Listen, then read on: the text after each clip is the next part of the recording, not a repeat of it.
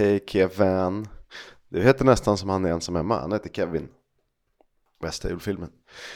Mm, efter Die Hard och Nightmare Before Christmas och Gremlins. Ja, men det är på olika sätt liksom. Ehm, det. Die Hard är inte så mycket Men den är svinbra. Den, jag älskar Ensam Hemma, ett och två. Det är nästan så att tvåan är liksom eh, fastän en av de bästa uppföljarna som går. Jag var, ja det håller jag med om, men jag var, när jag var liten var jag livrädd för hon duvtanten i, i, eh, i Central Park. Va? Det är, det är inte så jättekonstigt. Man, var ju, man hade ju mer eh, gemensamt med han eh, som såg ut som en yxmördare i grannhuset än duvtanten. det är kanske ett sundhetstecken att, att prata med grannar även om de är läskiga, mer än eh, galna kvinnor. Verkligen. Leo, Du, vet, du, berätta.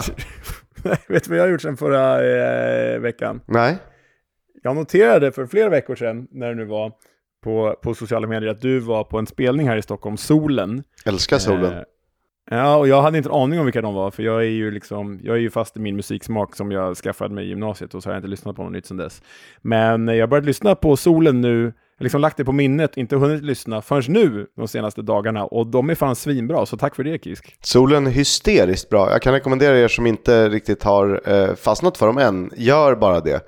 De spelade på Musikhjälpen också om man vill se lite livekänsla. Där, och så älskar jag en frontman som inte vill stå i centrum och som backar när det ska vara mellansnack för att så får andra ta det. Eh, Genialt. Och, eh, på tal om ingenting, det är faktiskt en nära väns eh, dotters eh, förskolefröken, eller tidigare förskolefröken, som frontar solen.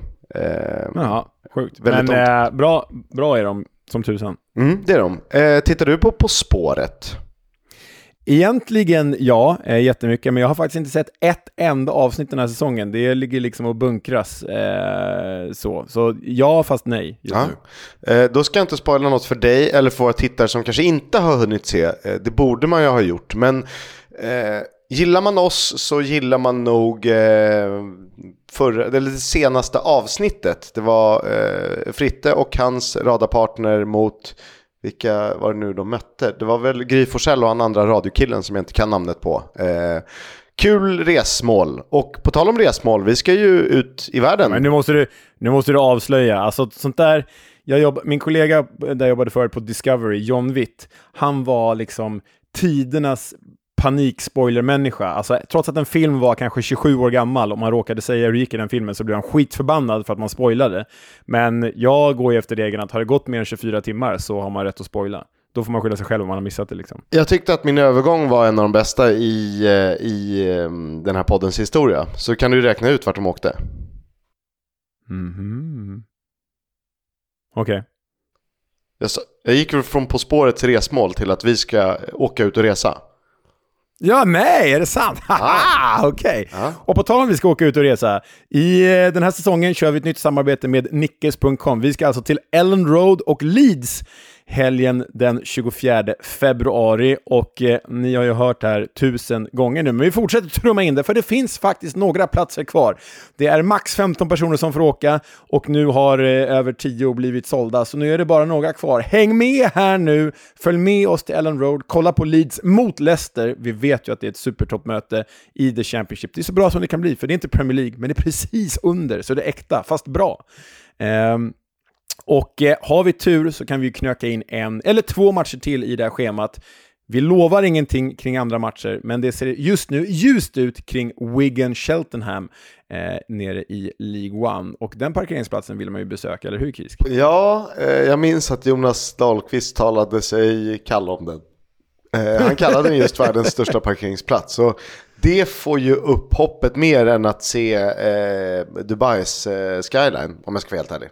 Ah, ja, gud ja. Alltså, verk, verkligen så. Eh, det är i alla fall så att eh, det här samarbetet med Nickis.com ligger ute i våra sociala medier och kanaler. Vi puffar väl upp det i veckan ytterligare en gång så att ni kan gå in och anmäla er där. Och ni vet ju, det blir eh, pubquiz, det blir pubhäng, det blir liveinspelning av podd och så blir det åtminstone förhoppningsvis två matcher, garanterat en. Så häng med till Ellen Road och Leeds. Mm. Vi fortsätter med vår ranking av spelare. Eh, förra veckan var det ju yttermittfältare och wingers. Nu har vi kommit till det centrala fältet och vi valde att bunta ihop det som eh, i, vissa fall kallas sexor och åttor, alltså eh, defensiva och centrala mittfältare. Så lämnar vi tiorna, de offensiva spelfördelarna, till nästa vecka. Eh, vi tyckte att det var bäst, ni kanske inte tycker det. Då får ni väl säga till varför vi gjorde fel. Men vi har tio riktigt starka kandidater på, på centralt mittfält i veckan. Mm, det blir... Det blir roligt. Ja, och det här är årets näst sista avsnitt. Eh, vi puffar upp eh, 23 december-omgången. Men eh, sen spelas det ju även matcher 20 va? Jag tror alla spelas den 26, det är full omgång då. Så att... Mm, eh, Boxing Day. Någon gång mellan 27 och 28 kommer vi att spela in och publicera årets sista avsnitt. Då ska vi ju ranka um, tior bland annat. Vi ska fortsätta pusha för vår resa, uh, tjata hål i huvudet. Vad, uh, vad ska vi mer Jo, vi ska summera säsongen i form av, vi kan väl ta ut säsongens lag hittills, vi kan väl um, återgå till vårt inför säsongen tips och se hur det står sig nu. Revidera det. Precis, eh, det var ett mycket kortare och bättre ord. Men då vet ni var det ligger. Sen är det 24 matcher att avhandla. Vi kommer nog, eftersom det är jultider och man är på resande fot och på ätande mage, så kommer vi inte kanske nagelfara alla med de största av glasögon. Men vi ska göra vårt bästa för att ge er vad som hände. Eller hur? Så är det.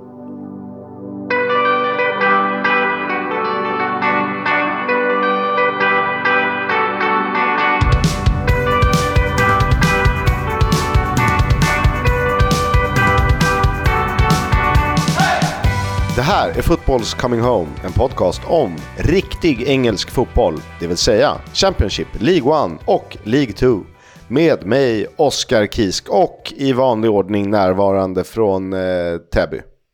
Leonard Karl Mikael Jägerskiöld Welander närvarande. Ja, det är ju, har du sex efternamn eller? sex eller förnamn? Ett förnamn, två mellannamn, två efternamn. Ja, men eh, Michael kan man väl leta efternamn? Det kan man verkligen göra. Ja. Säkert Carl också. Definitivt Leonard. Jag menar, Leonard spelar väl i Millwall fortfarande. Jag menar det. Mm.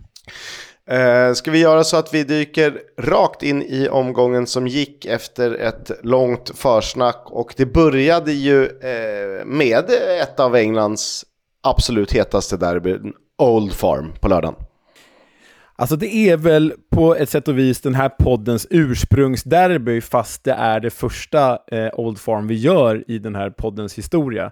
Men det är ju liksom namn som detta derby har, Old Farm, lite skämtsamt, som har gjort att vi har spårat med våra hittepå-derbyn, liksom fågelderbyt och allt vad vi har.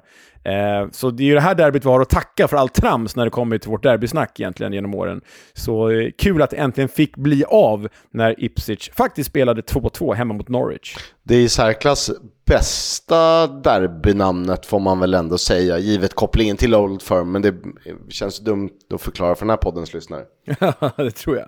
Det var i alla fall så att eh, Eh, det blev just 2-2 och eh, Jonathan Rowe, som vi prisade i förra veckans avsnitt som en av seriens bästa, bästa yttrar, gjorde ju Norwich bägge mål inför den här matchen, vilket var ju lite turligt för honom, för han gick ju ut inför matchen och gjorde en sån här eh, Martin Mutumba 2 lax 9-grej. Han var ju ute på sina sociala medier och sa “Bring on the Derby” och liksom eh, såg jävligt kaxig ut. Och det hade han ju rätt att vara, för gör man 2-1 derby då, då bygger bygger man ju på det man redan har sagt. Ja, men det gör man definitivt. Han var ju med på vår eh, lista över åtta Eh, över yttrar, var han åtta eller nio eller något sånt där. Eh, tydligen med all rätt. I det första derbyt sen 2019 mellan de här två klubbarna. De har ju haft oflytet att vara i olika serier. Row upp, i, eh, delad tredje, eh, upp på delad tredje plats i skytteligan med sina tio fullträffar.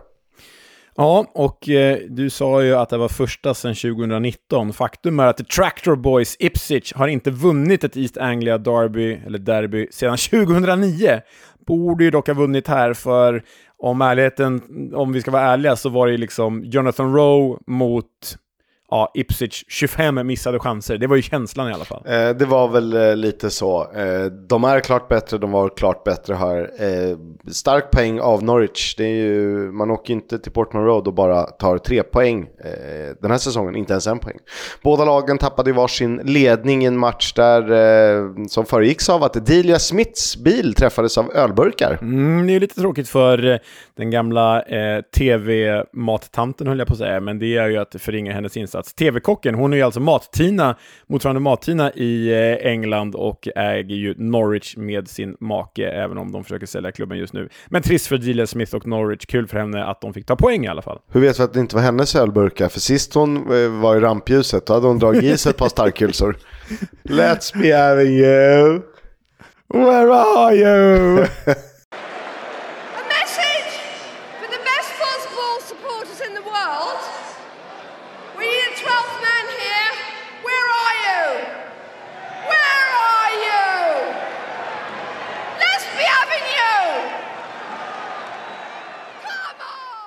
Ja, en tappad poäng för Ipswich i toppen alltså, men eh, ingen fara på taket känns det som. Deras eh, obesegrade rad eh, blir ju bara längre och de har ju ja, gott om poäng åt alla håll och kanter. Exakt. Vi går vidare till Bristol City Sunderland som inte är ett derby så vitt jag vet. Men eh, de är rödvitrandiga båda två så att här kan, vill ni väl driva med oss. Efter fyra utan seger så var Robins tillbaka på vinnarspåret när Tommy Conway gjorde matchens enda mål. Och det på straff. Ehm, ganska eh, tveksam får man säga. Svårt att se om den var tveksam för, vi har varit inne på det förut, kameravinkeln på Ashton Gate är ju helt sinnessjuk. Alltså... Ja, Fifa 99 ringde och ville ha tillbaka liksom, sin placering av kameran. ja, den är så jävla konstig. Man undrar, man var nästan lite illa av att titta på den. Det, undrar om det är som när man är på arenan också själv. Jag hoppas inte det. För dit vill vi ju. Eh, kanske blir nästa säsong. Ja, de verkar ha lite tryck också. Eh, ganska roliga med sina ramsor. Sen, eh, det är inte som en italiensk kurva, men de gör så gott de kan. Det är ju inte Tommy Conway som är den stora matchvinnaren, det är Max O'Leary. Han gör ju en eh, galen mållinjeräddning i eh, slutet av andra halvlek är det väl va?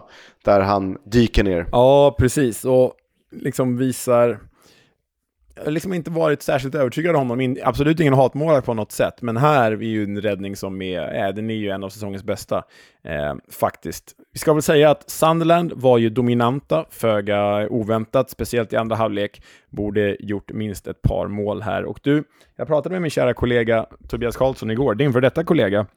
Åh, oh, gillar Tobbe. Ja, älskar Tobbe. Väldigt rolig. Kan vara Sportjournalist Sveriges roligaste person faktiskt. Eh, I kamp med Pelle Bäckman. Men eh, han är ju Sandland-supporter. Vi ska ha med honom som gäst i, i podden framåt våren, har han lovat.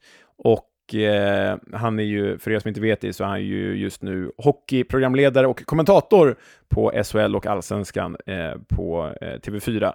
Men eh, han reser ju till Sandland titt som tätt, var på, alltså inte den här matchen, men omgången dessförinnan var han på plats.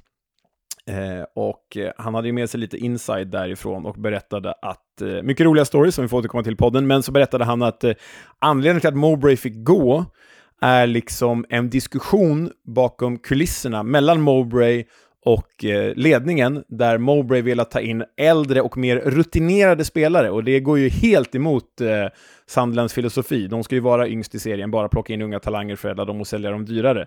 Så sjukt nog, talangförädlaren Mowbray, vill, som ju är ju så duktig på att rädda talanger, vill alltså ta in äldre spelare och därför fick han gå. Ja, det kändes ju verkligen som att han eh, hittat en roll där det funkade jättebra att utveckla unga spelare. Sen förstår jag att det ibland kan vara frustrerande kanske att eh, hela tiden hitta det, att, bara, att du bara blir säljande, för då blir du ju en språngbräda för andra. Men eh, ja, eh, intressant att det, att det finns en anledning bakom det i alla fall. Ja, exakt. Och vi får väl eh, anledning att återkomma till deras nya tränarutnämning i nyhetssegmentet. Det ska vi definitivt göra. Hull spelade hemma mot Cardiff och det var ju tre bekväma poäng när de var klasser bättre än eh, Cardiff City. Ja, och det är väl här någonstans, det är liksom ett vägskäl här, har det varit tycker jag de senaste omgångarna för Hull och Cardiff. Där jag tycker att Hull har visat att de nog kommer vara med och slåss om playoffplatserna ja, men i princip säsongen ut, medan Cardiff inte kommer göra det. Ehm, så, och det blir ju väldigt tydligt här. Aaron Connolly, Scott Twine och Åsan Tufan. Åsan Tufan! Mål för andra matchen i rad. Nu är han igång alltså. Och det där är ju en eh, jäkla joker, det går inte ens att kalla joker, men han har ju inte spelat så mycket under eh, höstsäsongen. Eh, Aaron Connolly gjorde sitt första mål sedan september. Scott Twine med en eh, superb frispark. Han är ju verkligen en, fasta, en, en expert på fasta situationer om inte annat. Och eh, vår tidigare gäst och kära lyssnare, Josu Matovac favoritspelare i Gaffer, i alla fall baserat på förra säsongen. Scott Twine? Nej, nej förlåt. Åsan Tofan. Ja. ja, kul kille. Mm. Eh, Josu Matovac alltså. Eh, vi går vidare till topplaget Leeds som eh, spelade 1-1 hemma mot Coventry och seriens hetaste radarpar fortsätter att producera poäng. Det var eh, Crescencio Somerville framspelad av Georginio Rutter. Ja, jag säger väl igen då. Det här var ju typ Crescencio Somervilles 15 poäng på 13 senaste matcherna. Han är helt sjuk den här spelaren alltså. Eh, det kan bli en Somerville-tröja när vi är på plats. Eller fast man vill... Men du, som är lite halvfrankofil också. Eh, du är ju väl italofil och anglofil och eh, svenskofil och estofil också. Men eh, Gurginio Rutter, som man ju tänker, ja men han är typ holländare. Han är ju fransman. Ja, jag vet. Från, han, han kom ju fram typ, i Rennes. Ja, Martinique eller något sånt där. Mm. Heter han Jorginho Rutter då? Eller vad? Ja, Rutter, ja det blir det väl. Jorginho Rutter. för, för mig är han ju mer då en surinamesisk eh, bondskurkssmörja i Jorginho Rutter. Ja, ah, verkligen. Det är ju mer karaktär av det namnet. Uh, han får byta nationalitet helt enkelt för franska landslaget längre. Nu inte ha en chans på. Uh, ja, U21-gubbe va? Inte, nu vet jag inte om han är det. Men jo, ja, du har varit. rätt. Han, har, han har nog varit det. Um, 1-1 blev det ju här. Leeds alltjämt obesegrat på Ellen Road. Enda laget i serien som är obesegrat på hemmaplan alltså. Det är ju faktiskt jäkligt imponerande. Mm, det är det. Eh, de har väl sju segrar, fyra kryss och noll förluster. Och det är ju en styrka om något. Bävar ju gott inför vårt besök där, eh, Leeds-Leicester. Det får ju bara inte bli någon vet, tight 0-0-soppa, men det är ju inte den här serien känd för heller. Nej. Um, Coventry, stark pinne här. Faktiskt bara en förlust på de sju senaste matcherna. Men det är lite för många kryss. Men å andra sidan, för ett år sedan låg de sist i serien och tog sig till playoff-final. Så, ja. Jag, vi får ju återkomma till det där i vårt nästa avsnitt med vart Coventry hamnar framåt våren, men jag är positiv. Ja, men jag tror inte det... Det, det är inte playoff vi diskuterar. Ja, det får vi se. Ja, vi får väl se. Eh, Leeds förtjänade faktiskt mer än en poäng här, ska också eh, tilläggas, så att ingen tror att vi eh, glömmer det. Bobby Thomas gjorde målet för Coventry, kvitteringen alltså. Millwall och Huddersfield spelade också 1-1 och det här eh, är ju trot eller ej två lag som har spelat in lika många poäng, 22 till antalet. Ah, det är faktiskt helt sjukt. Vad har de då? Två poäng ner till strecket bägge två, eller hur? Eh, det är helt korrekt. Alltså med Huddersfield känner man ju så här, ja, det är ju typ där ni ska vara om ni gör en bra säsong. Millwall känner man ju inte ens i den värsta av mardrömmar borde ni hamna här nere. Vad håller ni på med Millwall? Alltså... Äh, det, är, det är så dåligt. Visst, Zelda-bossen Delano Burgsorg kvitterade på straff i 90 men det här är alltså, Kisk, lyssna på det här, sjätte raka utan seger för Millwall en seger på de 12 senaste matcherna för Millwall. Och om man gör liksom en tabell i The Championship efter att Gary Rowett fick sparken, då har Millwall tagit minst antal poäng i serien. Mm. Det um, stavas det Charlie Cresswell eller? Eh, det är många som uh, pekar på honom. Det kan det mycket väl göra, men svårt att se i ett sånt Rowett-bygge att en försvarare var så jäkla värdefull. Men visst, det är klart att han var fruktansvärt bra, en av seriens bästa försvarare ju, men eh, Ja, nej, jag, jag, jag, har svårt att ta in det här, för Millwall, för mig var ju det en, en playoff-kandidat i år igen, och nu är de... Nej, det ser mörkt ut. Det ser mörkt ut för Millwall.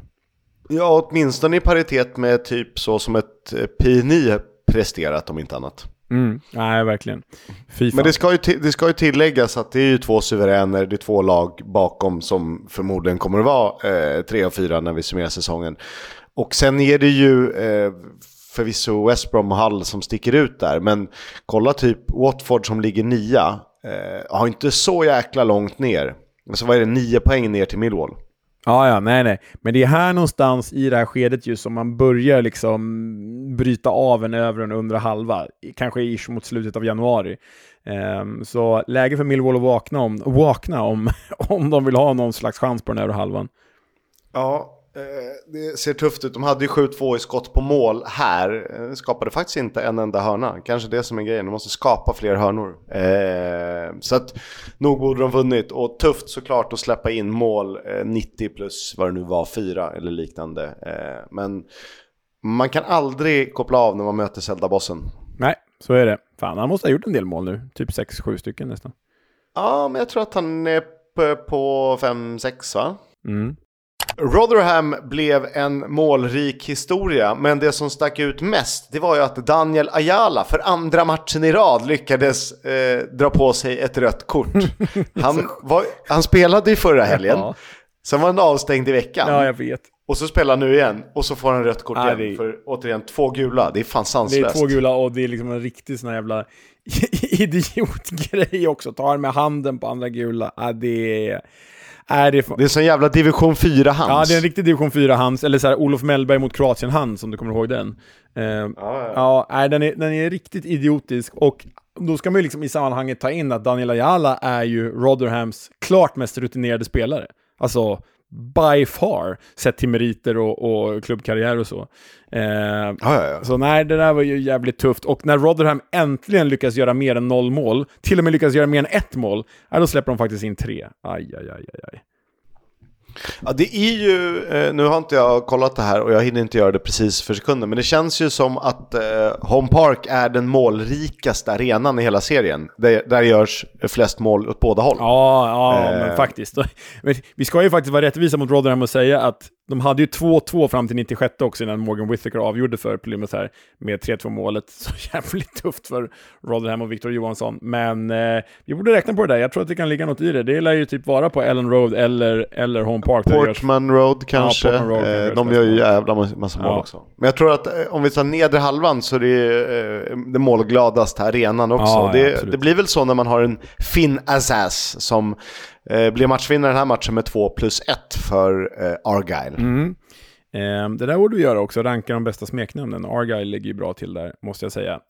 Eh, sista matchen blev det här ju för Steven Schumacher som ju lämnar Plymouth, men mer om det i eh, nyhetssegmentet. Ja, och eh, rättvist var det sett till siffrorna, så att ehm, eh, vi ska inte kasta någon skugga över eh, Plymouth som alltså vann med 3-2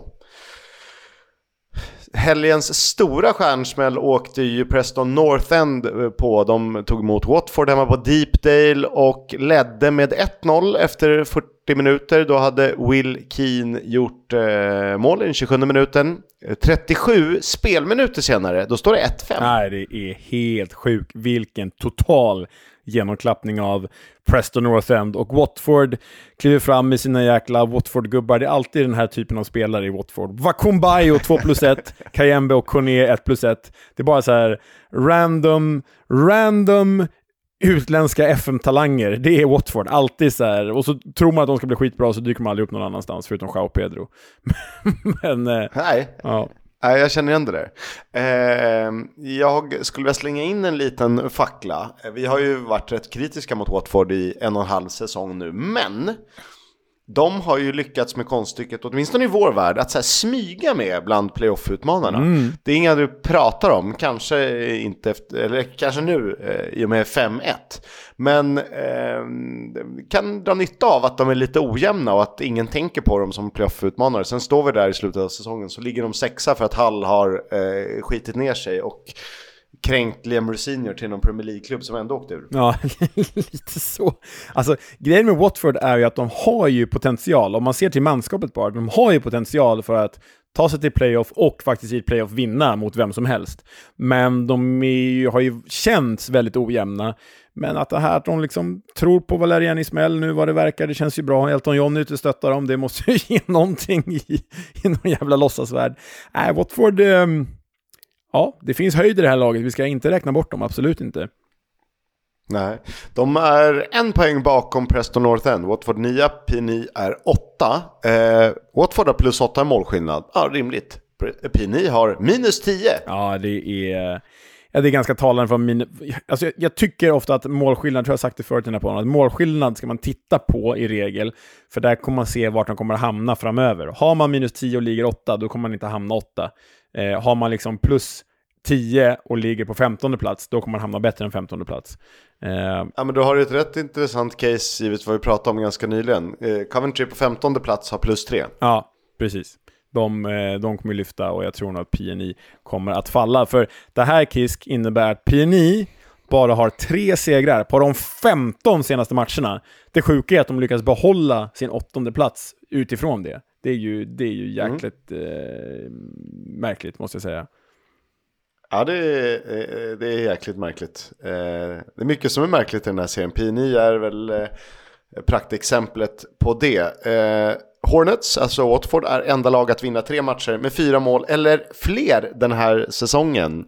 Eh, kanske också vittnar om att eh, fastän om de bara täpper till lite bakåt eh, så är de, eh, har de tillräckligt med offensiv kvalitet. Lite som vi sa förra säsongen med Sarr och Pedro med flera. Ja, verkligen.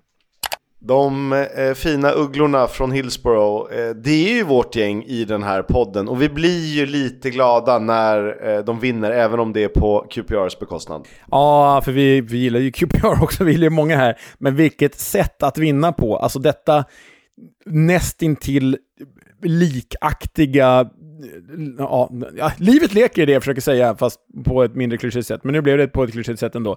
Liket lever, så heter det. Inte livet leker, utan liket lever. de ligger farligt nära varandra de där två orden, måste jag säga. Det gör de, man kan eh, snubbla på tungan. Och jag tycker ändå att man får slå sig för bröstet. För eh, ja, det var väl eh, fem sex veckor sedan så tryckte jag på att det ser bättre ut under Danny Röhl.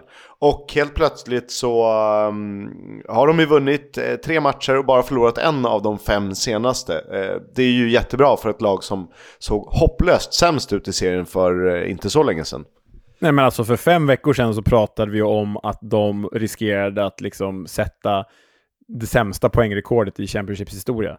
Eh, och där är de ju inte nu. Nu känns det ju verkligen som att med två, tre värvningar i januari så kan de definitivt göra en ordentlig överlevnadspush här under våren.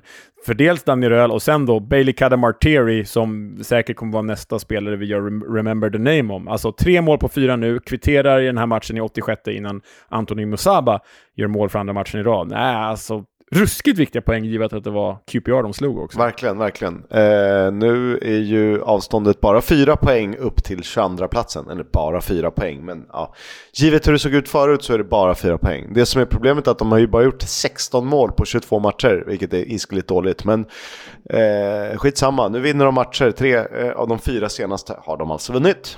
Southampton har väl flest i rad utan förlust. Det är 14 till antalet, varav 9 eh, segrar. Och det fortsatte ju på den vägen när de mötte Blackburn. 4-0 blev det. Ja, Sam Idozi satte ettan innan Callum Britton fick det röda kortet för Blackburn och då var det ju helt kört för Rover. För sen fyllde Stuart Armstrong på i 64 och sen två mål på stopptid faktiskt. Sekumara och Carlos Alcaraz. Tänkte att ha Adam Armstrong i laget göra fyra mål och han inte gör ett enda av dem, det är en jäkla styrka alltså.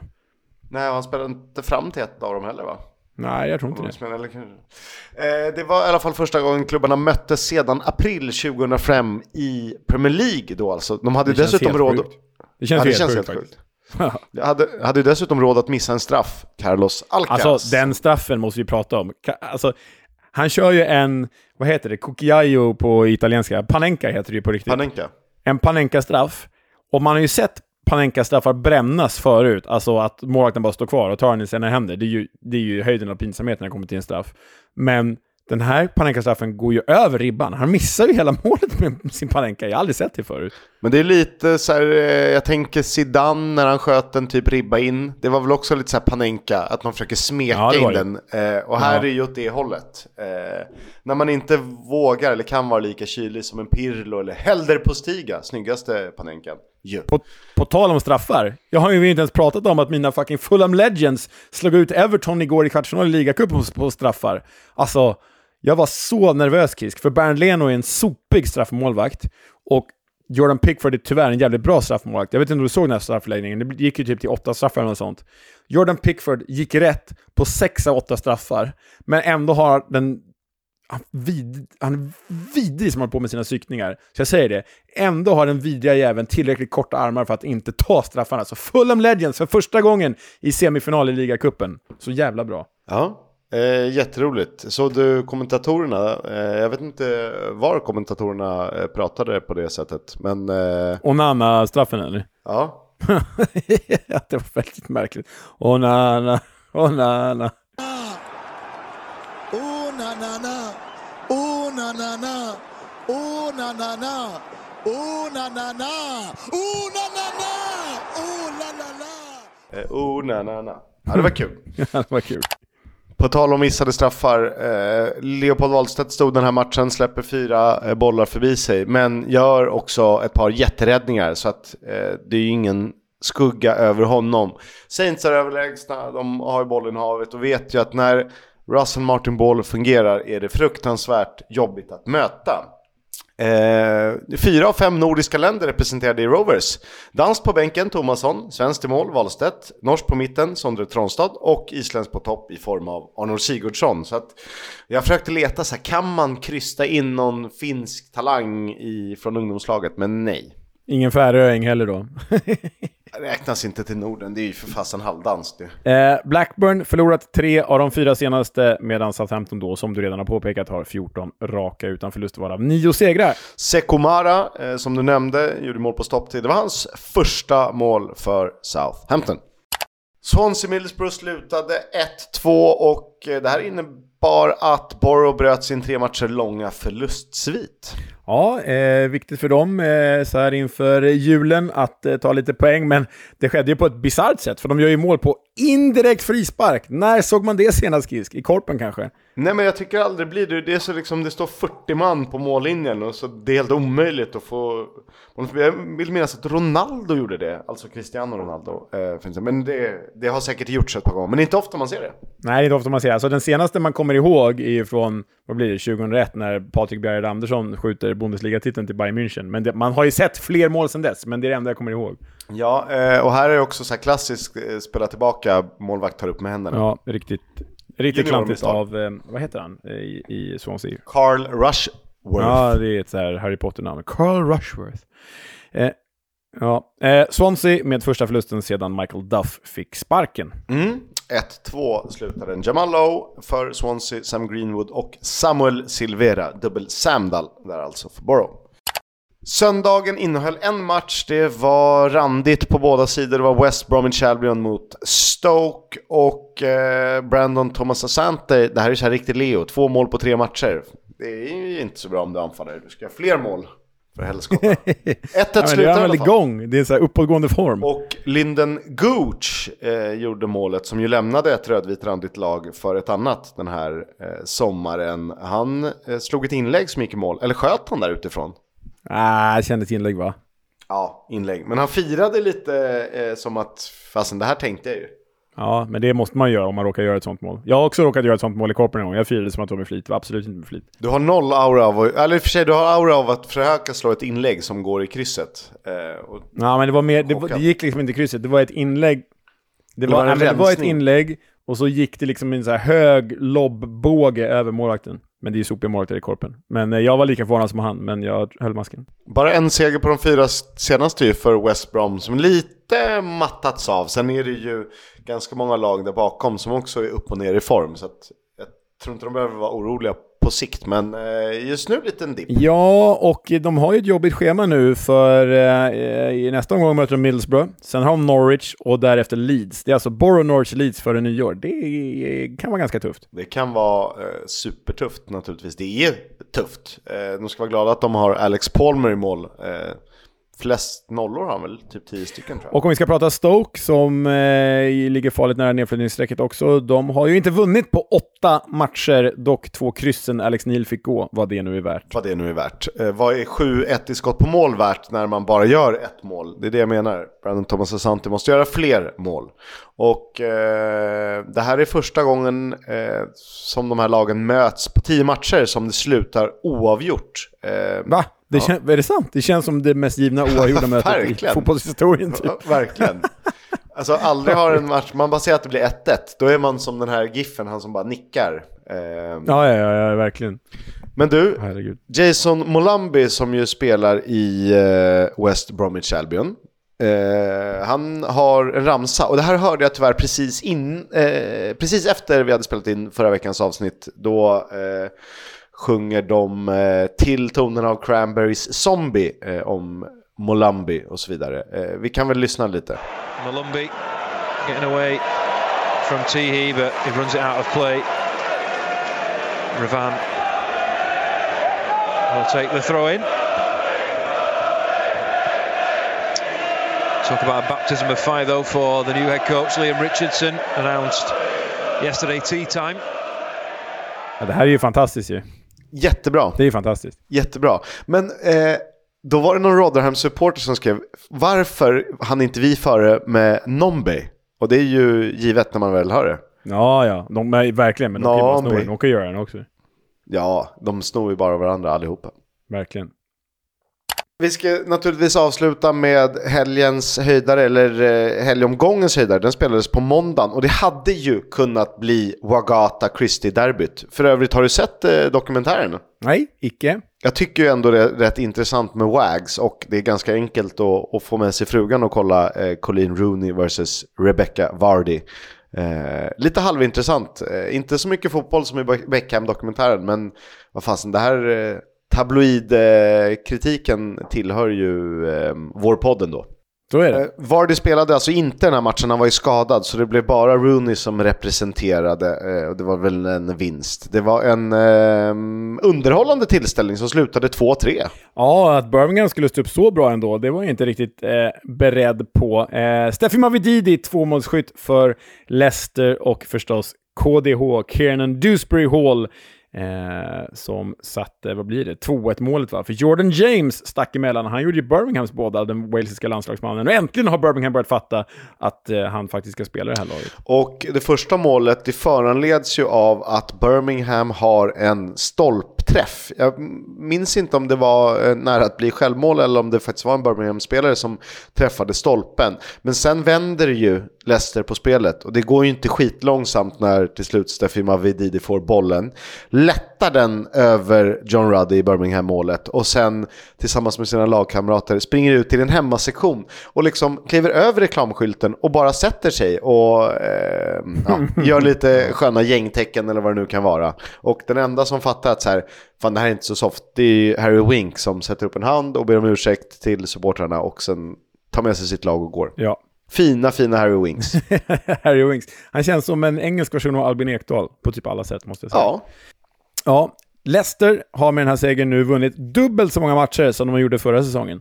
Det, gick fort. Det gick jäkligt fort. Eh, till skillnad från Wayne Rooney då, som bara har två segrar på 11 matcher. Men det är väl i och för sig typ dubbelt så många som han vann med New England Revolution. Nej, med Washington DC. Med DC United heter de. Å andra sidan. ja. Det där, det där är en egen historia. Eh, de sjöng om Rooney. Ja, alltså hemmafansen sjöng ju, i och med Wagata Christie derbyt här, så sjöng ju hemmafansen Rooney, Rooney, Rooney. Bortafansen svarade med Vardy, Vardy, Vardy. så, så fansen körde på med, med eh, den retoriken i alla fall. Och eh, när Leicester gjorde 3-1 målet så sjöng de eh, tillresta borta supportrarna Rooney, what's the score Rooney, what's the score Rooney. Kul. Kul. Fatabo noterades två målgivande passningar i den här matchen. Han spelar ju på andra kanten om Mavididi och eh, det går ju rätt bra för de där två. Det ska spelas rätt eh, feta matcher till helgen. Alltså drömmen ändå att vi har dubbla fredagsmatcher. Det är Bristol City mot Hull och Swansea PNI. Och sen har vi ju liksom den fulla omgången avslutas på lördag, dagen före dopparedagen. Så man kan alltså julbaka och julmysa och julfixa. Och då får man ju dessutom Leeds Ipswich eh, lördag 13.30. Och sen har vi ju ettan mot eh, jumbon, Leicester, Rotherham. Ja, Vilken jävla dag före Ah, det här kommer bli så sjukt bra och de här fredagsmatcherna vet vi vad det är värd också. Framförallt Bristol City Hull tycker jag känns riktigt, riktigt mysigt. Sunderland Coventry där 16.00 på lördagen också. Woho! Ehm, ah, men det här blir pang bra. Och sen, jag måste bara säga det, eh, gud vad jag drömmer om att någon gång köra Boxing Day i England och sen är det ju omgång den 29 Och sen är det omgång på nyårsdagen. De tre vill man ju klämma in. Fy fasiken vad bra. Mm. Eh, Det är klart man vill det. Ehm, ja, Boxing Day hade varit fett. För det är full omgång eh, på Boxing Day. Det är matcher alltså 13.30, 14.00, 16.00, 18.15, 20.45. Det här börjar låta som Europa League. Jag har, eh, alltså, jag vet vad jag ska göra på min födelsedag i alla fall. ja, ja, just det. Men det har jag inte sagt. Jag och din fru har planerat en överraskning. Du ska ut och vandra i skogen. Gud vad bra, det kommer bli kul. Ja. Utan telefon, det var det vi sa. Eh, vad har vi för feta matcher? Vi har Ipswich-Leicester, seriefinal i omgång 24. Vi har Millwall QPR, eh, det enda riktiga London-derbyt i den här serien. Eh, så rätt mycket feta matcher där. Ja, ja nej, det, jag, jag orkar inte ens titta på det. Jag är så fast vid helgen. Så det, där, det blir skitbra. Kör vilken match som helst, det blir bra. Michael Beal är klar som ny manager, eller egentligen head coach för Sunderland.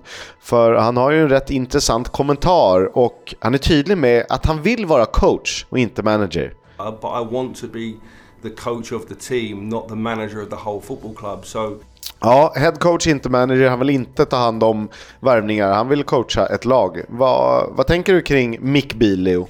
Eh, alltså jag... Han gjorde ett fantastiskt jobb i, i QPR, de där 15-16 omgångarna. Han hade dem förra hösten. De ledde väl serien, eller låg tvåa när han lämnade, men ledde väl serien ett litet tag. Det jag vänder mig emot Bil är att han liksom pratade stort, vitt och brett om att ing, vi var överens, och, alltså jag och mina spelare är överens om att ingen ska lämna och, och alla ska stanna kvar i QPR för vi har något stort på gång. Och typ två veckor efter att han hade gått ut och sagt det så lämnar han själv för Rangers. Och jag fattar att han inte kan tacka nej till en sån möjlighet. Men då ska du inte snacka sådär innan för att hålla kvar dina spelare. Så äh, jag tycker... Eh, eh, en stukad bild av honom där och sen var det ju ett fasansfullt uselt jobb han gjorde med eh, Rangers. Alltså, de var ju mil från Celtic i våras och så dundrar de ur eh, Champions League-kvalet mot PSV Eindhoven. Det dubbelmötet kommenterade jag och Rangers var ju superusla och sen få sparken därifrån. Nej, jag, jag vet inte. Jag tror att han kan göra det bra. Eh, han är en intressant tränarprofil, men jag, jag tycker att han kommer hit med ett stukat självförtroende ändå. Och det är svårt att ersätta. Ja, det är inte så att man... Det är inte helt självklart. Det är också för att Tony Mowbray eh, överlag har gjort det väldigt, väldigt bra. Eh, så att jag tycker det känns svårbedömt. Men du ska få till managerförändring. Fast sen, sen vi skrev att eh, nu är det, eller sen vi pratade om att nu är det managerförändringarnas säsong här. Då har det väl sex eh, managers bytt jobb i den här serien. Så att eh, det händer grejer. Steven Schumacher lämnar Plymouth för Stoke. Vad tänker vi? Ah, alltså så här. Man förstår ju att Steven Schumacher gör den här flytten likt Nathan Jones gjorde från Luton till Stoke för några år sedan. För det... Och Alex Neil från Sunderland till Stoke. Ja. Då var väl Sunderland... Ja, den fattar man ju lite mindre kanske. Men alltså, han, Stoke är i förhållande till Plymouth en gigantisk klubb. Det finns enormt mycket mer resurser. Han kan tjäna mycket mer pengar. Han har liksom bet, kommer ha bättre ekonomiska och materiella förutsättningar för att göra ett avtryck där. Men precis som det gick för Nathan Jones, så, och som det gått för alla tränare, men de har haft, vad heter han, eh, O'Neill också var ju tränare där ett tag. Eh, nordirländska förbundskaptenen, som egentligen är bra. Eh, Mart- Alltså- Martin O'Neill? Nej, vad heter han? Han som tränade Nordirland och Norwich tidigare. Han som var Gary? för... Nej. Vad heter han? Steven? Han som tränade... Nej. Pete? Nej, nu säger jag Matt? på namn. jag säger på namn. Bill, Billy O'Neill? Ryan O'Neill? Fan, sluta, jag håller på att googla här nu medan du får ner.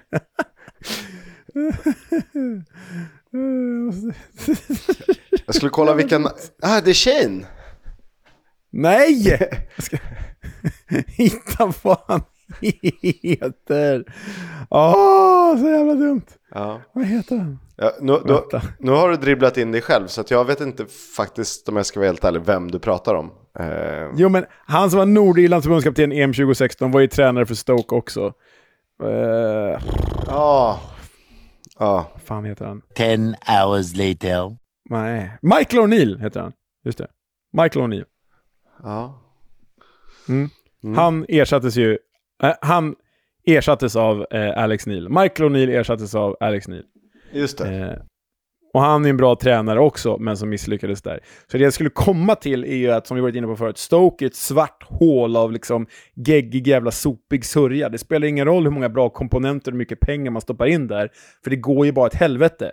Så ja, det är en förståelig flytt för Schumacher, han kommer tjäna mer pengar. Ja, det är ett jättebra val av Stoke, men vi vet ju att det kommer gå åt helvete. Och liksom tittar man på klubbarna, så Plymouth är väl en av de mest välskötta klubbarna i hela DFL, och Stoke är en av de minst välskötta. Ja, sämst skötta i Championship är det nog. Ja. Så liksom känslan är ju så här, det behöver inte bli så, men känslan är ju att Plymouth kommer spela Premier League före Stoke gör det. Eller? Ja. Alltså det, är typ, alltså den här säsongen så är det ju en spelare som är intressant för en topp 10-lista. Det är Kian och Höver. Övriga spelare känns ju så här. Alla är mellan 25 och 28 år och eh, Alltså André Vidigal var jättebra i typ fyra matcher. Eh, sen dess har han varit helt osynlig. Så att jag tror ju att det är en sportchefsproblematik. Jag tror man behöver b- börja bygga om. Eh, du behöver göra om med lite gammalt dödkött. Hitta de tre, fyra nyckelspelare bland de egentligen perfekta åldern, 27, 28 år. Och sen liksom börja ta in lite nytt. Eh, scout annorlunda. För så här, Sead Haksabanovic, det är också lite så här. Ja, ska man liksom eh, landa på honom? Och då spelar det ingen roll om det heter Alex Neil eller Michael O'Neill eller Steven O'Neill eller Peter O'Neill eller Thomas O'Neill eller Shane O'Neill eller vad fan det heter. Eh, för O'Neill då är det inte Neil O'Neill. vad... Neil O'Neill. Då är det inte exakt vad han säger eh, som betyder någonting. Eh, så att, eh, ja.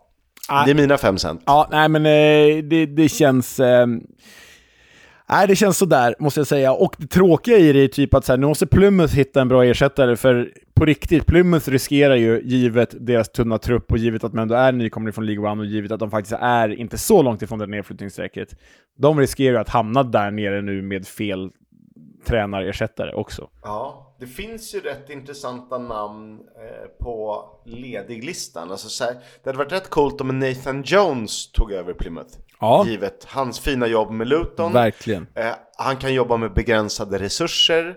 ehm, och lite sådana komponenter. För att om jag läste rätt, det, Capology är väl den sidan som har anses vara rätt hyfsad när det kommer till löner. Plymouth har ju lägst budget när det kommer till löner Mm. Vet. i serien.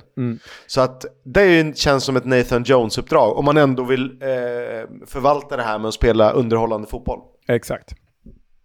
Eh, men den det pratas om just nu är Leighton Baines.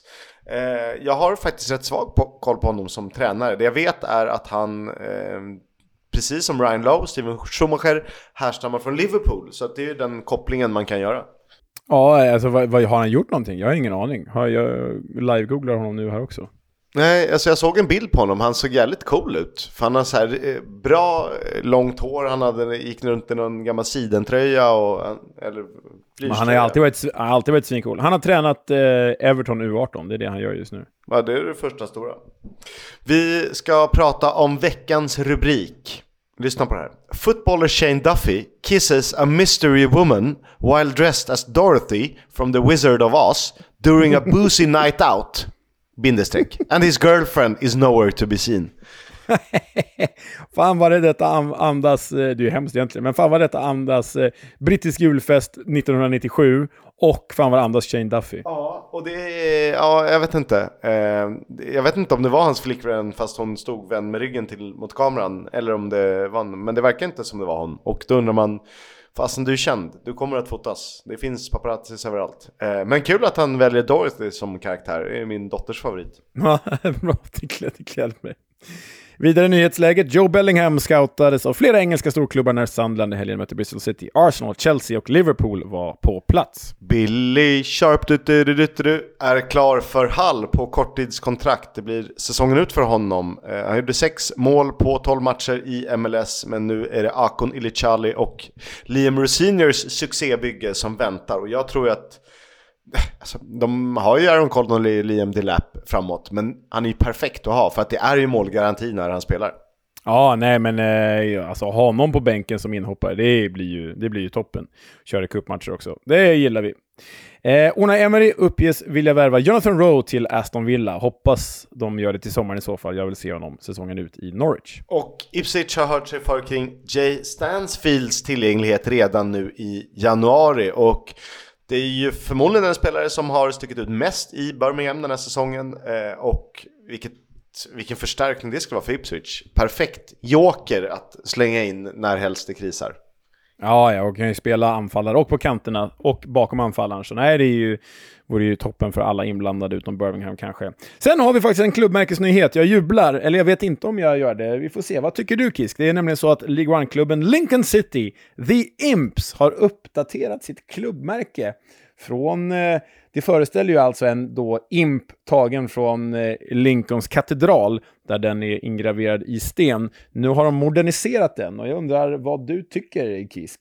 Alltså den gamla är ju, eh, den känns ju ganska fattig. Eh, men den är ändå cool för att den är som den är. Den nya är ju garanterat gjord, utan att vara utbildad designer så känns den som gjord för att den ska kunna passa eh, enkelt när du eh, byter olika färger, när du vill köra ton i ton. Du kan ha den i rött, i vitt, i svart. kommer inte spela någon roll för du kan ju bara ändra färgen i, i eh, programmen och så är det sjukt smidigt.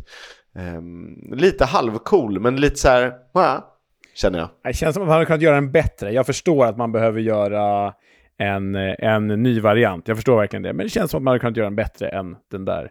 Ja, alltså jag, jag är glad eh, att de inte valde det här City Football Group eh, eh, runda ringen och så någon trycker in den i mitten. Eh, för den är jag så trött på. Den, är så, den kan ju till och med jag göra. Men eh, ja, jag hade nog velat ha in något mer. Ja, nej, alltså lite haha, eh, axelryck. Verkligen. Du Leo, eh, det är ju faktiskt så att det är The Club idag. Det pratar vi inte ens om innan. Vilken jäkla överraskning. Vilken överraskning, jag hade nästan glömt bort det. Eh, vad glädjande. Du, jag, förlåt, jag måste bara säga det här. Jag ser att på Lincoln Citys hemsida, om man vill ha en tröja med det gamla klubbmärket, så har de 50% rabatt just nu. Bara 25 pund för en Lincoln City-tröja, den sista med gamla klubbmärket. Oh. Jag blev ju sugen. Oh, okay. Ja, Sam skitsamma. Sambeställning. Ja, eh, The Club ska vi ju eh, prata om. Det är så att eh, jag har ju duckat The Club ganska länge nu av olika anledningar. Du har väl kört dem typ två eller kanske till och med tre senaste. Men nu har det blivit dags för eh, Barry. Eller Barry säger man ju, har jag lärt mig. Ja, Barry, kör hårt. Det som är Barrys historia speciell är att The Shakers inte har varit något särskilt eller speciellt. Fram till det som inte fick hända, hände. De gick nämligen nästan i konkurs och slutade existera i november 2020, ja, för ett par år sedan. Och det är den fotbollstragiken vi ska gräva djupare i idag, även om vi börjar med själva staden, som vi gillar att göra. Barry är en liten stad med engelska mått mätt, en så kallad town och inte city, vid floden Irwell i Greater Manchester. Räknat 2021 hade de bara 81 101 invånare, och det är ju inte så mycket i det engelska sammanhanget. Som så många andra växte staden explosionsartat under industriella revolutionen som en fabriks och textilstad. Men vad Barry är mest känd för, utöver sitt tragiska fotbollsöde, det är något som de flesta av oss fotbollskonnässörer ändå kanske ätit. Det är nämligen den lokala klassikern Black Pudding. Har du ätit det någon gång, Kisk? Nej, det tror jag inte. Va vad är Black Pudding exakt? Det är basically blodkorv med väldigt hög halt av havregryn och vete i sig. Ah, alltså som motsvarande blodpudding-ish. Ja, typ. Man kan få sån här på en full English, kan man få ibland en sån här liten svart rund sak. Det är ju som i Estland är det tradition att äta blodkorv kring jul, så att eh, jag kan det. Tro mig. Mm. jag tror dig. Men rent fotbollsmässigt tar vi väl det här ändå från början. Barry grundades redan 1885 och har faktiskt spelat på sin arena Gig Lane sedan dess. En av världens äldsta fotbollsarenor alltså. Barry var en av klubbarna som grundade The Lancashire League 1889 och kröntes faktiskt till mästare redan andra säsongen. 1890 och 91 så eh, valdes... Nej. Oh, sorry, jag tar om det Kevin. Bury var en av klubbarna som grundade The Lancashire League 1889 och kröntes faktiskt till mästare redan andra säsongen. Och eh, året, ett par år därpå så valdes de in i Football League 1894. Redan första året i The Football League vann de andra divisionen och flyttades således upp till högsta serien 1895. Där blev det hela 17 säsonger innan de ramlade ur 1912.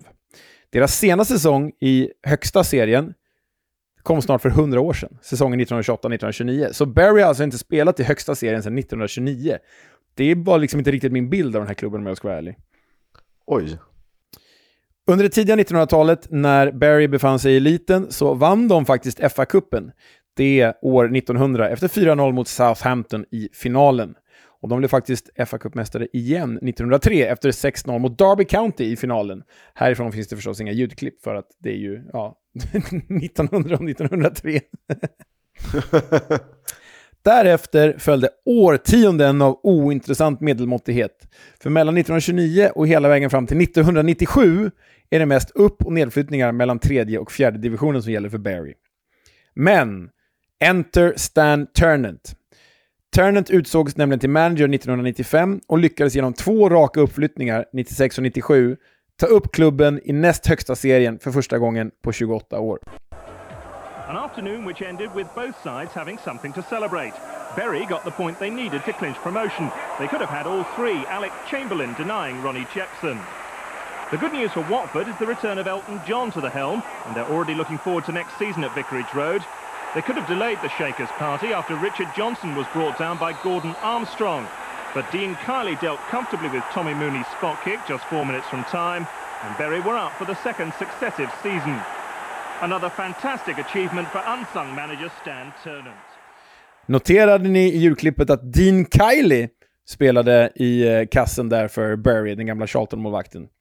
Men i Championships förlaga blev det bara två säsonger innan nedflyttningen var ett faktum. Och då brakade de faktiskt ur två divisioner på fyra säsonger. Sen följde ett årtionde med spel i League 2 innan uppflyttningen administrerades säsongen 2010-2011. Sweeney delivers into the box. Tom Lees gets the touch. Ryan Lowe, back stick. Oh! Yes! Ryan Lowe!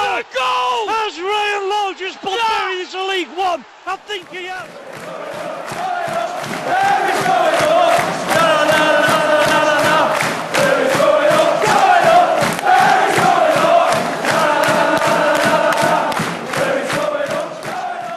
Då, våren 2011 alltså, kom de tvåa i League 2 och deras bästa målskytt mäktade med 27 mål i ligaspelet. Men vem var det, Kisk? Det är en kille som idag är tränare i The Championship. Uh, Ryan Lowe. Hur fan drar du den ur hatten? Har du googlat det här eller? Nej, det har jag faktiskt inte gjort. Men eh, han var väl manager där senare. Nu vet, vilket år är vi nu då? Nu är 2011, när de alltså går upp från League 2 för att Ryan Lowe gör 27 mål i League 2. Eh, jag vill minnas att han var tränare där för ja, 5-6 år sedan eller något sånt där. Eh, så jag tänker att det var, det var den kopplingen som gjorde att jag var tvungen att chansa. Hade du inte sagt manager Championship så hade jag nog sagt, eh, jag vet inte, Mattias Svensson. Ja, men bra jobbat, riktigt snyggt. Um, men i den truppen, Kisk, så spelade Ryan Lowe tillsammans med en av dagens, championship, dagens andra Championship-tränare. Vem då? Han spelade alltså med någon som är tränare. Mm. Uh, Ryan Lowe var målskytt, 27 mål, och den här killen spelade på mittfältet. Ja, det är en kille i alla fall. Ja, men då har vi ju utrett det. Så... Hur många kvinnliga Championship-tränare har du? Åh, oh, gud vad svårt. Eh, ja, den är svår. Jag måste tänka ungefär samma ålder. Vad kan han vara? Kan han vara 45 eller något sånt där? Eh, vilka andra kan vara 45-årsåldern? Eh, det ska, ska det väl vara lite då typ Lancashire Bound-ish. Eh, fan, jag måste tänka. Borde jag ta det här eller? Nej, det är ju svinsvårt om du inte vet, men det finns ju en koppling mellan de här två, förutom att de spelade i Bury Okej, okay, jag gissar att det är Steven Schumacher.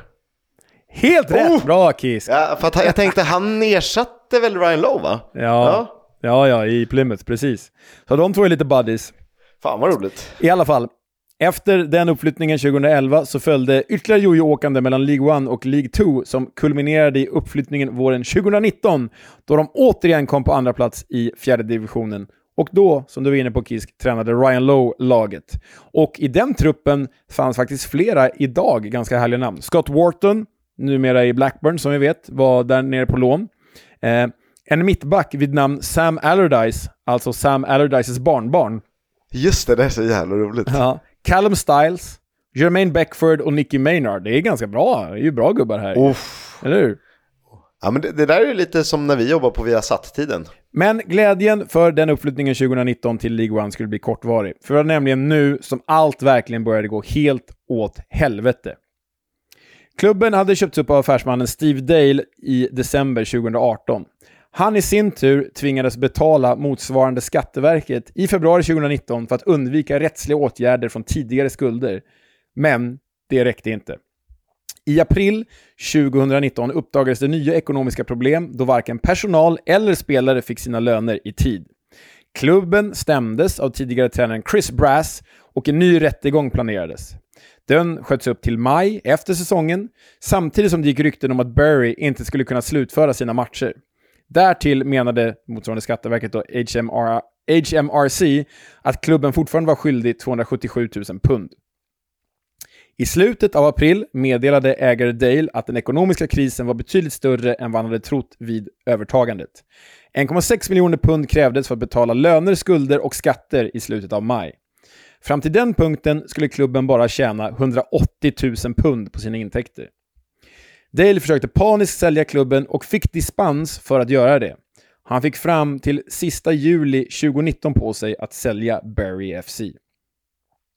Klubben genom Dales förslag, genomförde en så kallad CVA, och nu har jag dummat ner det här rejält, för jag vet ju inte riktigt vad jag pratar om här när det kommer till ekonomi, men de genomförde en så kallad CVA för att säkra en del av de framtida utbetalningarna.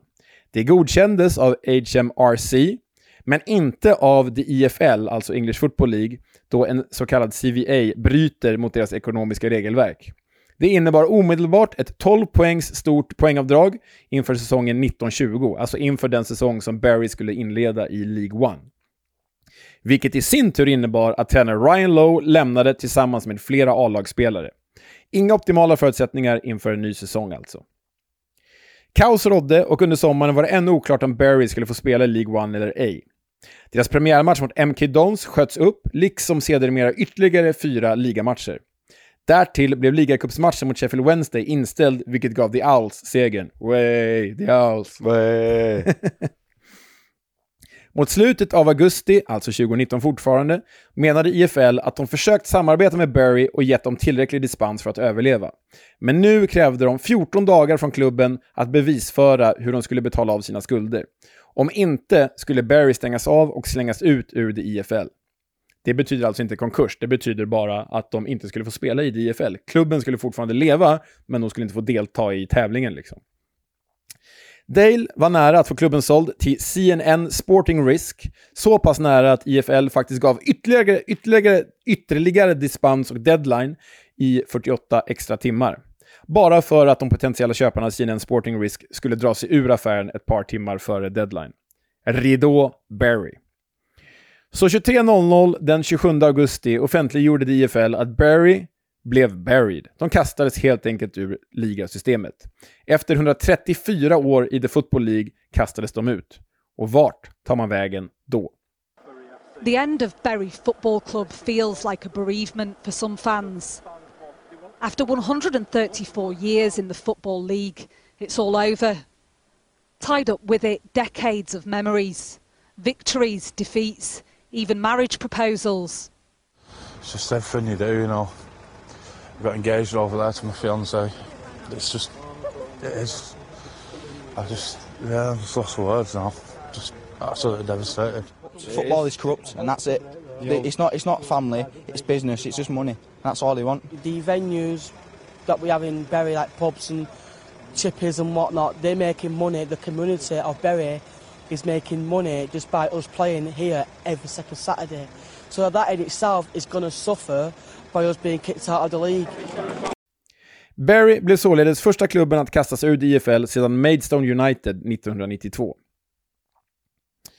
Lokala politiker i the Greater Manchester Area och i Barry inledde en kampanj om att återinföra Barry i League 2 till efterföljande säsong. alltså till säsongen 2021. Det röstades dock ner av alla 71 kvarvarande klubbar i DFL.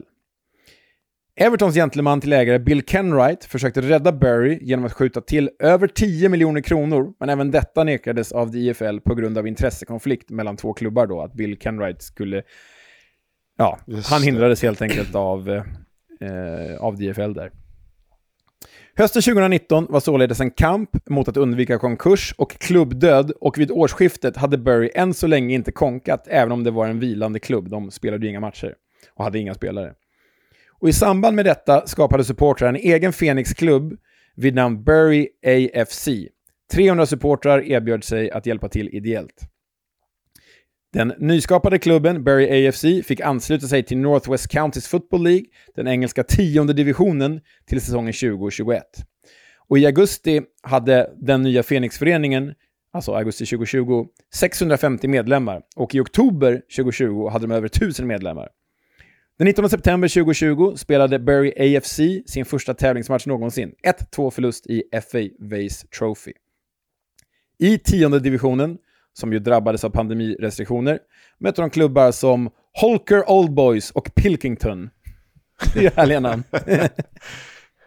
Carl Pilkingtons ja, egna eh, på? Säsongen 21-22 gick bra för Bury AFC, alltså Fenixföreningen, som spelade framför en publik på över 1800 personer och som dessutom fick sitt, se sitt lag säkra uppflyttning till nionde divisionen. Parallellt med allt detta försökte Dale febrilt rädda originalklubben då, Bury FC, genom en försäljning fortfarande och uppskov på utbetalningarna. Men i augusti 2020, ett år efter att de tvingades ur DFL, så skrev Manchester Evening News att Bury FC numera bara existerar på papper. Det är bara ett tomt skal. Och Dale själv skrev på Burys hemsida att Fenixföreningen Bury AFC var fake och måste stoppas. Så redan här är det ju kaos liksom. Ännu mer kaos. Ja. Den 27 november 2020 placerades klubben slutligen i Administration, alltså Bury FC, originalklubben. Arenan Gig Lane lades ut till försäljning 2021 och hoppet såg kört ut för Bury FC. Den 22 oktober 2021 var det på väg till slut att lösa sig dock för Bury FC. Detta då den USA-baserade engelsmannen Peter Alexander, ett lifelong Shakers-fan, var beredd att köra både, köpa både klubbens historia och namn samt arenan Gig Lane för att sen försöka sluta fred med Barry AFC. Affären drog ut lite på tiden, men offentliggjordes den 18 februari 2022. Men då återstod problemet att återförenas med Barry AFC. För dispyter kring arenan, kring vilket namn som klubben egentligen skulle ha och protester från bägge supportersidor sinkade hela processen. Det fanns alltså då tusentals supportrar som gått över till Phoenixföreningen Bury AFC och tusentals Bury FC-supportrar, originalsupportrar då, med originalföreningen, Jaha, som inte riktigt då var överens med att det var bara, ja men det finns ju andra jämförelser, FC Wimbledon ja, till exempel. De var liksom inte överens, utan några ville att Barry FC skulle leva vidare, andra ville att Barry AFC skulle leva vidare. Och de skulle få stöd från de lokala politikerna, ekonomiskt stöd att köpa loss eh, det sista av Gig Lane också, om de bara kom överens. Men de kom ju inte överens, vilket är helt idiotiskt här. Eh, så kort sagt stod Bury AFC med ett lag, men ingen arena. Och Bury FC hade en arena, men inget lag. Så först i maj 2023, alltså ytterligare ett år senare. Det är för fan ja, det är i år liksom. Kunde supportrarna på bägge sidor genom en omröstning enas om en sammanslagning. Något som The FA bekräftade i juni i somras. Namnet blev slutligen Bury FC, alltså originalnamnet och de gick således in i den engelska nionde divisionen inför den här säsongen. Där vann de sin första match med 5-1 mot Glossop North End inför 5500 åskådare. Och just nu, i talande stund, ligger de på andra plats i tabellen. Och det är historien om Bury FC och deras öde. Fan vad sorgligt att det liksom, du pratade eh, fem minuter om eh, det de faktiskt har åstadkommit och eh, 15 minuter om det ja, de har fuckat ja. upp hela, eh, ja, med hela sin ja, historia. Det är jävligt sorgligt alltså. Det finns ju det finns massa mer ljudklipp med bara personer som typ gråter och är det är hemskt alltså. Fy fan. Mörkt, mörkt, mörkt. Ja, det är, inte, det är inte lätt att driva en fotbollsklubb i alla fall.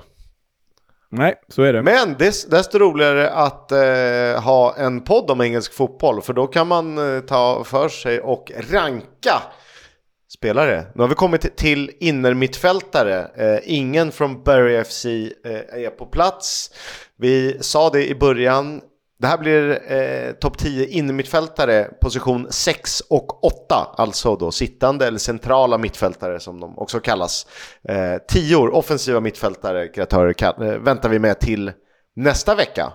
Eh, det vi kan säga att det är ganska många som har hamnat utanför, obviously eftersom det bara är 10 som får plats, men eh, Christian Belik fick inte plats, polacken i Birmingham till exempel. Vi har... Jag motsätter mig detta något enormt. Han var given på min lista, men jag blev kuppad av Massimo dig, Luongo fick inte heller plats, trots en fin säsong. Danil, Alex Mowat, Ismael Kone i Watford, Harry Winks i Leicester. Eh, Eh, Adam Wharton, Sondre Tronstad, Taylor Garden Hickman. Andra spelare som inte heller räckte till när vi valde ut de tio bästa. Det kan man ju basera på olika sätt. Vill du börja eller ska jag börja med tian? Ja, men jag kan börja så eh, eh, får du eh, ta nummer nio som känns väldigt mycket som din gubbe. Eh, tionde plats har vi Josh Eccles i Coventry.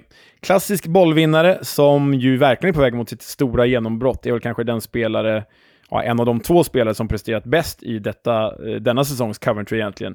Eh, fortsätter han så här är han ju redo för större uppdrag och det har ju faktiskt ryktats lite redan i, i, i våra som större klubbar för honom. Så ja, Josh Eccles, 10. Mm. På nionde plats, Alan Brown i eh, Preston North End, irländsk eh, landslagsman, nummer åtta på ryggen. Och då kan man tänka, aha, får han det för lång och trogen tjänst? Nej! Eh, han har egentligen gjort sina bästa säsonger, åtminstone offensivt sett, för ett år sedan innan pandemin. Men jag tycker lite så att när Alan Brown är bra är PNI bra och när PNI är bra är Alan Brown bra. Han är eh, som konstanten i det här laget, han är trotjänare, eh, fan, eller kulturbärare och är nyckeln på mitten. Visst, han har spelat lite mer framskjutet ibland, men eh, oftast som en central fältare. Eh, tycker han är också jäkligt viktig att ha han är liksom bara en trygghet på mittfältet som kan eh, vinna boll. Jag tycker att han kan förbättra delar i spelet, eh, ibland passningsspelet kanske, men har ändå 3 plus 2 eh, i det här laget. Vi går vidare med plats 8. Matt Grimes, Swansea. Ganska anonym spelare, men också konstanten på Swanseas mittfält som sällan gör en dålig insats. 2 plus 3 i ett svagt lag, han brukar ju ha lite mer poäng än så.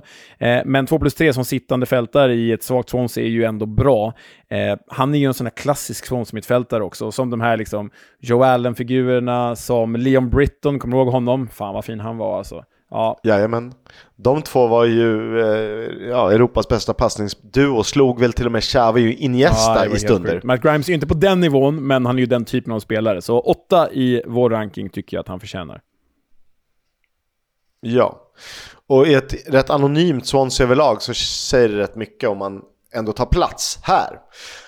Flynn Downs är vår sjua på listan. Han spelar i Southampton och har högst passningsprocent av alla mittfältare i hela serien. Av alla förutom Jan Bednarek faktiskt. Han höll inte riktigt i West Ham, men just nu tycker jag att han eh, lägger grund för en Premier League-comeback. Han passar verkligen in i Russell Martin-boll, eh, trivs med eh, bollen vid fötterna, kan fördela, kan eh, ta tillbaka med mera. Eh, men han, det här är liksom hand i handsken för en, eh, för en för ett ja, Russell Martin-lag. säsongens värvningar, får man ju verkligen säga, för en Downs. En annan av säsongens värvningar är ju Ethan Ampadu, Ethan Ampadu som du höjde till skyarna inför säsongen. Och med rätta, han är ju liksom en av de mest rutinerade spelarna i den här serien, trots sin ringa ålder. Har ju spelat Serie A, Premier League och walesiska landslaget och allt möjligt. Um, Började kanske inte så bra, men likt Joe Rodon som vi var inne på när vi rankade mittbackar så börjar Ethan Ampadu motsvara förväntningarna i detta Leeds. Han är ju någon slags mittfälts-Nestor där, ett nav. Eh, ingen poängspelare på något sätt, men oerhört viktig för detta framtunga Leeds. Så Ethan Ampadu, sexa. Ja, han eh, börjar verkligen växa in i det där och eh, jag tror bara den enda vägen är upp, som någon sa, Timbuktu eller vem det var. På femte plats, Sam Morsey i Ipswich Town. Eh, lite av en berg och dalbanekarriär som någonstans når sin peak vid 32 års ålder. Det är ju sjukt. Han är egyptisk landslagsman, han är kapten. Han är en klassisk bollvinnare som dessutom har en stark fot och jag tycker han eh, tillsammans med Luongo på mittfältet har ehm, eh, varit viktiga delar för Kieran McKenna och Ipswich att de befäst sig där som tvåa i serien och han, jag tycker han sticker ut lite mer än Massimo Longo, eh, Tottenham Legend för övrigt. Verkligen. Fjärde plats, den andra Coventry-spelaren på den här listan. Coventry som ändå bara återfinns på 15 plats.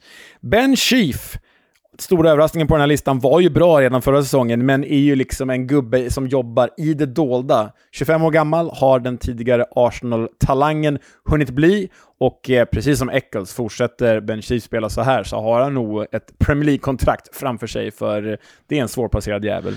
Det är eh, han definitivt jätte, jättebra den här säsongen och de spelare han besegras av på den här rankingen, ja det det är inte många som besegrar dem överhuvudtaget, fastän inte ens i Europa. Topp tre har det blivit dags för. Bronspengen landar hos Wilfried Ndidi i Leicester. Eh, kanske inte alltid haft det så lätt i Leicester eh, som ju någon form av, kan man kalla honom Kanté-ersättare?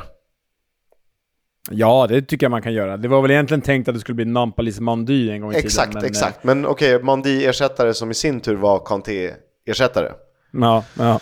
Och jag tycker att det säger rätt mycket för att i min värld är han en, mer av en utpräglad sittande eller defensiv mittfältare. Men här flyter han ju fram och spelar fram eh, sina medspelare bäst han vill och på eget bevåg. Och det säger rätt mycket om hans skicklighet och lagets kvaliteter och kanske att det är en viss kvalitetsskillnad när det går ner från Premier League till Championship. Men jag tycker att han ser sanslöst bra ut och egentligen hade man ju kunnat trycka in alla tre eh, centrala Leicester-mittfältare. Men Harry Winks är väl den som har börjat trögast av dem, men som faktiskt nu ser jätte, jätte, jättebra ut. Eh, så att, eh, men Ndidi tar i alla fall tredjeplatsen.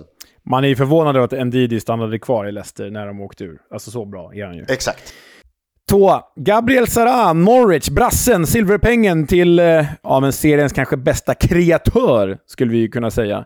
Eh, elegant med sin vänsterfot. Eh, ja, den är ju gyllene den där eh, foten och eh, vi, alltså, vi, det vi sagt om Gabriel Sara eh, genom de här en och en halv säsongen är ju mer än nog. Han är ju för bra för Norwich, han är för bra för den här serien, men så länge han stannar är vi överjäkligt glada. Känns som att han skulle gå in och typ, typ dominera i ett Fiorentina. På den nivån är han ju alltså så här sexa i Serie A. Um, utan honom vore ju Norwich typ en nedflyttningskandidat, så Gabriel Sara tvåa. Ja, det är inget snack om saken. Eh, fan vad han är rolig att titta på. Och han utgår ju som sittande, men eh, jag tror skulle man kunna ha, ge honom lite mer frihet så eh, fasen, vet vad han skulle kunna hitta på. På eh, första plats över rankingen över inre mittfältare och trots konkurrens från första halvans bästa spelare då, Gabriel Serra alltså, är Kiernan Dewsbury Hall i Leicester City överlägsen på den här listan. Jag tycker att han har varit så bra och så naturlig och så bekväm med bollen så att han kanske är egentligen ett av alla spelare när vi rankar eh, de tio bästa i Championship hittills den här säsongen. Mm, det är bara att skriva under på den eh, pengen, absolut. Han är eh, en jävla joy to watch. Alltså, där talar vi en spelare som flyter fram. Han är, liksom, han är inte snabb, men han blir snabb. Eh, han kan skjuta, han kan passa, han kan göra sin gubbe utan problem. Eh, på tal om en annan vacker vänsterfot. Lite, alltså Kim Källström på något sätt när han kom fram i Djurgården kanske.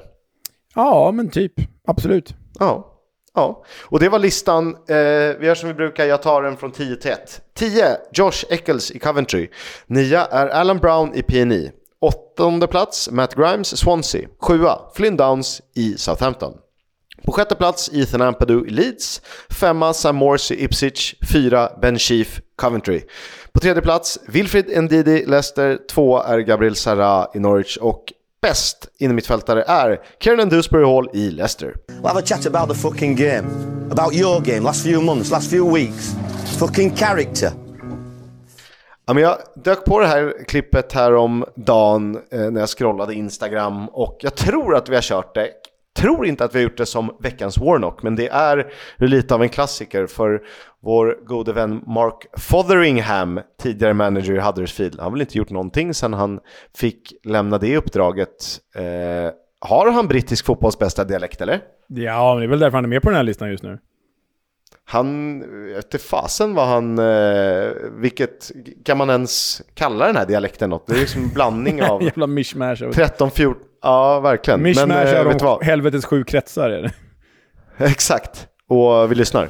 Guys, if you're not training with intensity and you do three days out of the five days, you'll not be in my team. I've got a good group here. And the team, the starting 11 and the subs, they earn the right. If you want to coast, just stay at home. You're not going to play for me. It's not, it's not how it work. Ja, det är fantastiskt roligt är det. Obehagligt att han bara är tre år äldre än vad jag är. Tycker jag inte om. Ja, det är det. Men eh, du har åstadkommit mer i fotbollens värld. Precis. Ja, jag har inte misslyckats i Huddersfield i alla fall. Så kan vi säga. Eh, det var allt för idag. Långt avsnitt men roligt med The Club. Eh, rankingen fortsätter. Vi har två positioner kvar att avhandla. Eh, det blir alltså ett avsnitt eh, efter eh, Dan för dopparedagen-omgången och Boxing Day och före nyår. Leo, har du något att säga? Och det blir jäkligt kul. Nej, men det blir jäkligt kul. Hörni, god jul på er allihopa. Eh, vi hörs i mellandagarna. Eh, kom ihåg att eh, äta gott och kolla på fotboll och att spela fotboll. Det är vad det livet handlar om, höll jag på att säga. Exakt. Eh, god jul, kära lyssnare. Hej, hej!